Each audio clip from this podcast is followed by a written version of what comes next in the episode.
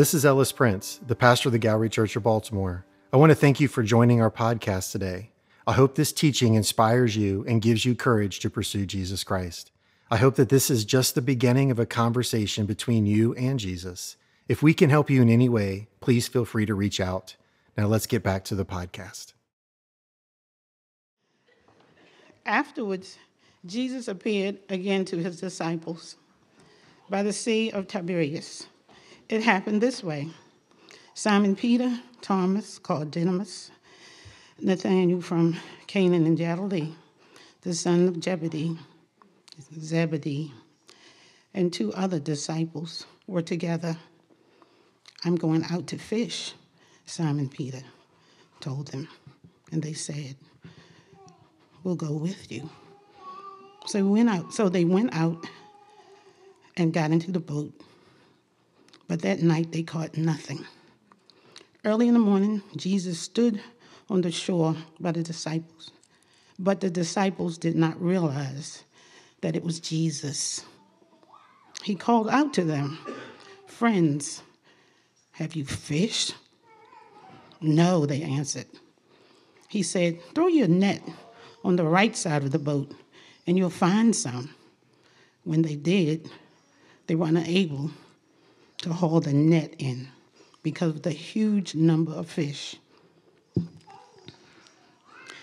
Then the disciple, whom Jesus loved, said to Peter, It is the Lord.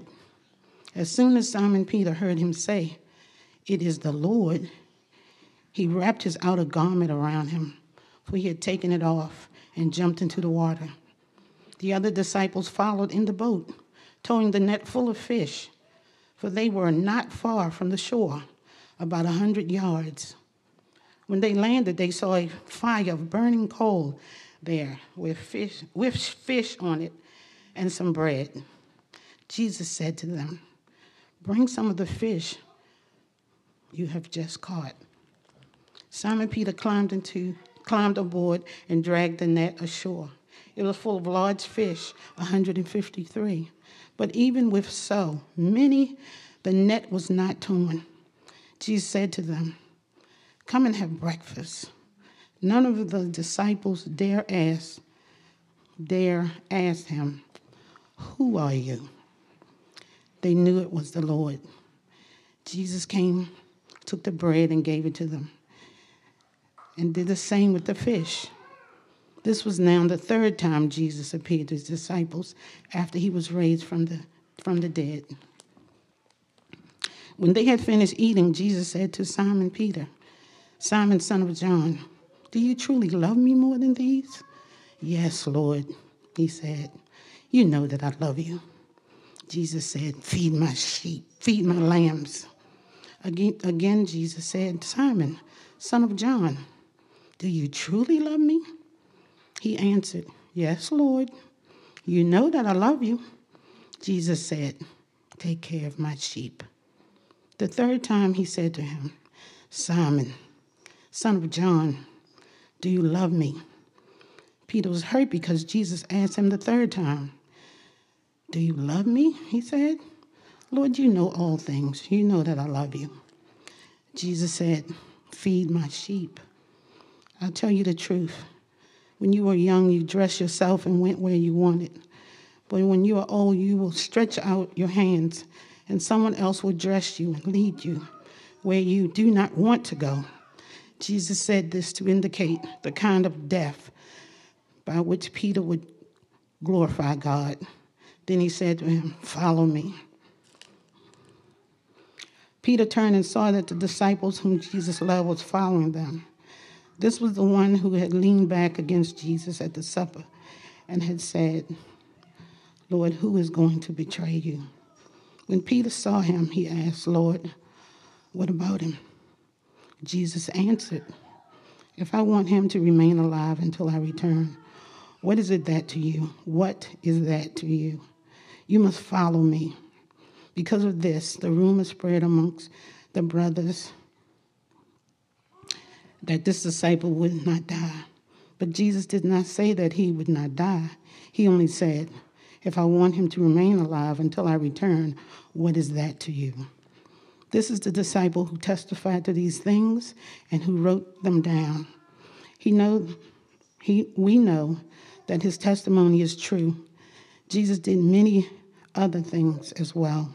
If any one of these, if, if every one of them were written down, I suppose that even the whole world would not have room for the book that would be written. All right, I want to try to keep this as condensed and as simple as I can, knowing that we're um, asking parents uh, to keep their kids in the spaces with them this morning. So let me start with this.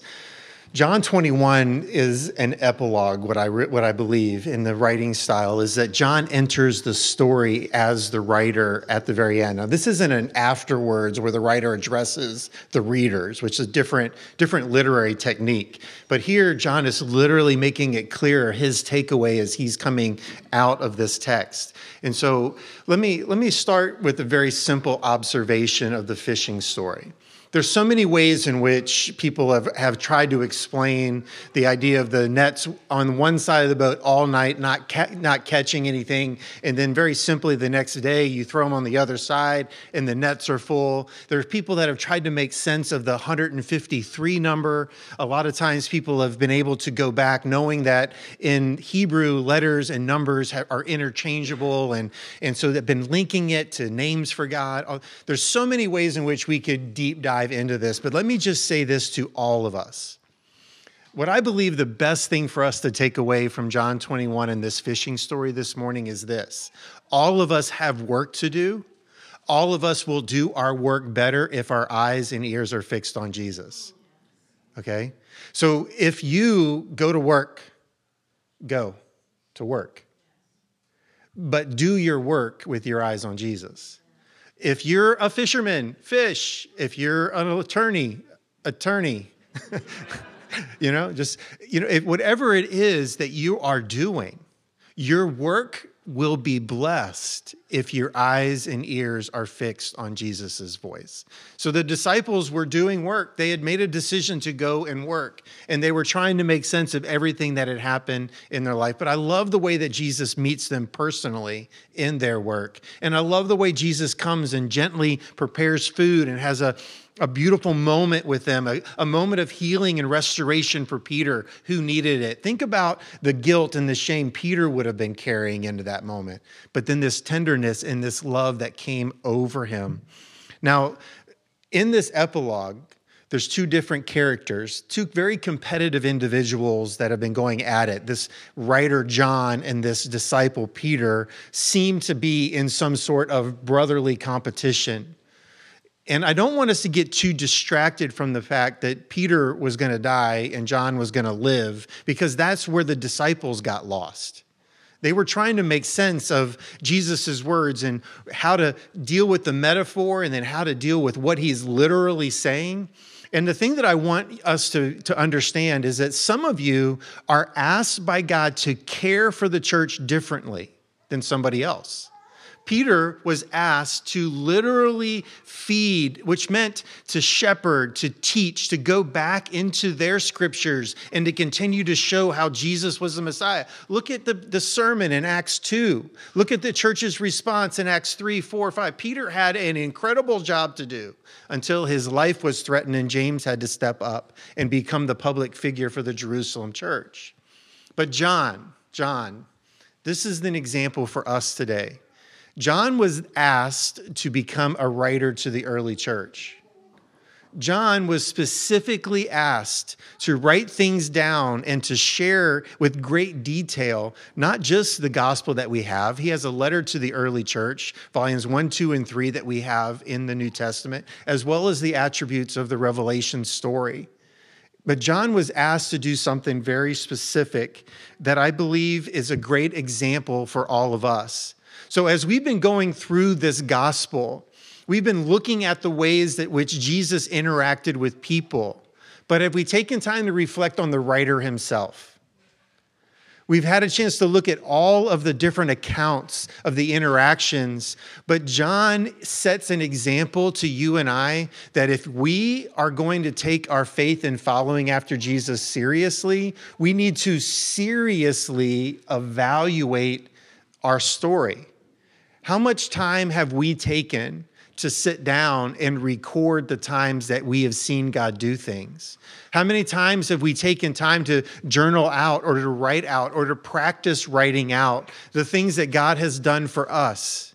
Now, a lot of times you will kindly invite a friend to church so that somebody like myself or others can share the good news of Jesus with them. But can I tell you, church family, what Baltimore needs is for your friends to hear from you why you believe in Jesus. Now, it's not just you going back saying, Well, I was born to so and so, and then I grew up going here, there. Like, your friends want to know, like, when did your eyes see? When have your ears heard? And so your testimony doesn't have to be this chronological story that takes you from the cradle, from the, from the cradle all the way through to your present moment in life the, your neighbors are wanting to know what facts, what evidence have you investigated? What moments have you felt like that your faith wasn't pointless and it was just religious activity? I love how in the opening chapter in John chapter 1, John sets a tone for, for the people he's wanting to persuade by saying, Let me tell you how I spent time with the one that spoke the world into existence. But in John chapter 1, he shares seven names of God that we didn't spend a whole lot of time talking about. But what John does is he's wanting to show people with great intention how he experienced Jesus as the Messiah, the chosen one, to come and to be with us. So not only does he introduce seven names of God in chapter one, he goes on and takes the covenant name for God and uses it repeatedly throughout the letter. Do you guys know what the covenant name for God was? Say it louder. I am. And so there's seven I am statements in John's gospel. The first one um, is I am the bread of life. I am the light of the world. I am the gate for the sheep. I am the good shepherd. I am the resurrection. I am the way, the truth, and the life. And I am the true vine. And then he goes on in, in seven other places to just say the words, I am.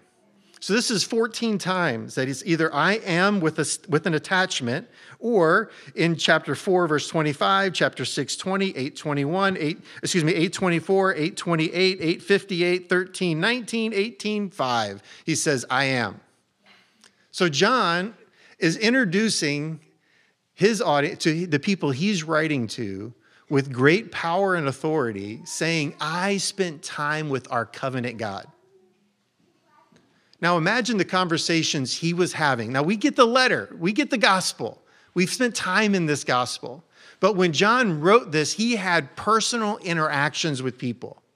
Now imagine what it would have felt like to sit down with him with the intention that he had and, and mapping out this covenant God that came and experienced or expressed himself with John and many other witnesses that would have been in the room. Like, yes, I was with Jesus when he fed 5,000 people. I was with Jesus when the boy was healed. I was with Jesus when the um, blind man was healed in John 9. I was there for the, like, imagine the testimony and the interaction that would have been good for everyone and then he goes on and not only introduces the seven names of the seven ways in which God expressed himself as I am in Jesus Christ, he also gave seven signs of the Messiah through Jesus Christ.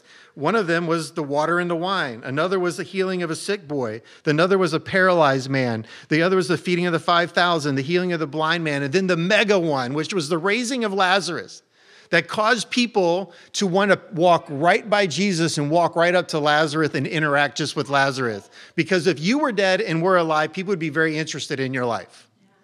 Okay? But the seventh and most powerful sign is what we talked about last week, which was the resurrection. Jesus said, You will destroy this body, but I'm going to bring it back up. There was no greater power so, seven names, seven I ams, seven statements, seven signs, the most powerful one being the resurrection. And the whole time in, in John's gospel, he was laying out for the people with great intentions what he had seen and experienced with Jesus Christ. So when you look at John chapter 2 through John chapter 10, there were these miraculous signs and these incredible conversations. Some that took place in the middle of the night, some that took place in the temple, some that were taking place far from Jerusalem. Like, and then when you get to John chapters 11 and 12, there are two chapters dedicated to the story of Lazarus' death and resurrection and the response. Huge amount of, of John's writings was based around Lazarus' story. And then the whole last half of the book is John talking about Jesus' final words. So you have years of John's life with Jesus, but he takes and spends the majority of the gospel talking about the things Jesus actually said to him and the brothers and sisters that were with him.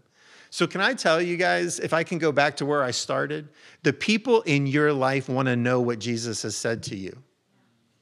The people in your life want to know how you have felt love from the Most High God. They're going to want to know how they how you have interacted, felt cared for, been met in the late night and in the early morning and in at work and in your worship. They're going to want to know how all of that's coming together and you get a great glimpse of what that looks like.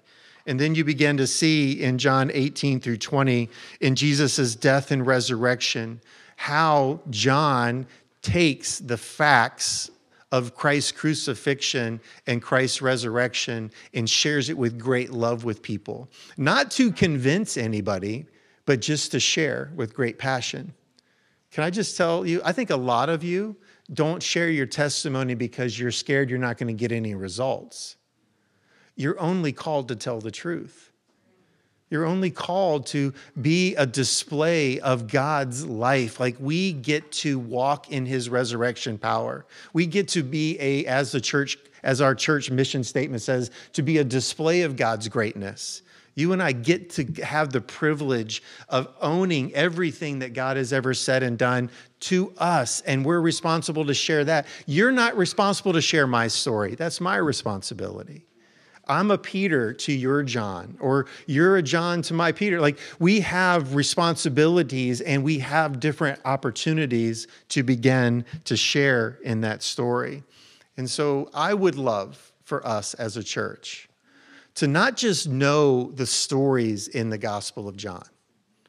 I would, I would love for you to be able to even memorize it. That's great. But the point is not to take it in so much that you could pass every trivia question ever asked on the Gospel of John. The point is is can you be a John to somebody else? Are you ready to share the good news of Christ in and through your life to other people? And so I just want to encourage us. This is a very busy season. We're, we're going to have a lot of responsibilities on you trying to close the books in your jobs, trying to get your families prepared for the holidays season. Like this is an intensely joyous but stressful season. Just watch all Christmas movies right now. You know, it's like every Christmas movie is we just laugh because oh yeah, that's my family stressed out. Um, but we have to figure out a time to say, okay, Lord, I want to be with you in this season. So it's th- this American Christmas against a true Advent spirit. Spirit, like if you thought Christmas started on Friday, we're wrong. Advent starts. Like we are getting ready to have this anticipation of Christmas. Christmas comes on Christmas Eve and Christmas Day, but we need this season of saying, Where's my candle? Let me sit by a, a dimly lit candle and let me have some time with my Lord and Savior. How can I breathe during the chaos of Christmas? We need to figure out a way. You own your schedule, you are the keeper of your time. And we have to figure out a way of sitting and knowing to tell our story. So I would love for the testimony of our church to be that there's a group of people that know how to share their hope in Jesus Christ. And so going into this next year, we want to continue through our intentional living, helping you take time and journal your story Take time and practice the things and moments where you've had an encounter with God. I can remember one of the most special moments I ever had in my life was when I took a brand new Bible with me to California, thinking that I was going to basically be auditioning for a church to become their youth pastor. So I went to camp with their kids, and I'm taking my new Bible, my new journey, and I open it up and I'm reading out of James. And I'm sitting on this rock on this waterfall, and I'm three verses in, and I drop my Bible into the river. By the time I found it downstream, it was about that thick. But I can just remember the whole time that I was out there on that river that the Lord was saying to me, I want you to draw near to me. I want you to be close to me. Now, again, I don't think he was drowning the word of God. Um, that's not the point of the story. The point of the story is, is I remember in that moment that God spoke to me very powerfully. And in that moment, he was speaking peace over my life because I, I, I, didn't know yet fully, but he was asking me to, in many ways, feed his church, similar to a calling that Peter might have. But yet, I had no idea the weight of that. And he was letting me know if you, if you seek me, as Kevin shared in his testimony, as we pursue him and we abide with him, he's going to be the one that's going to set our path straight. And so, with that, let me pray over us. Father, I thank you. And I ask that our brothers and sisters today are encouraged, encouraged through each other's story, but they're also encouraged, Father, to tell their story. Father, let us as a church be a place where we can practice telling our story, where we can get the nervousness out with one another so that when we're with people that need to know why we believe in you, that we're prepared. Father, we want to be prepared.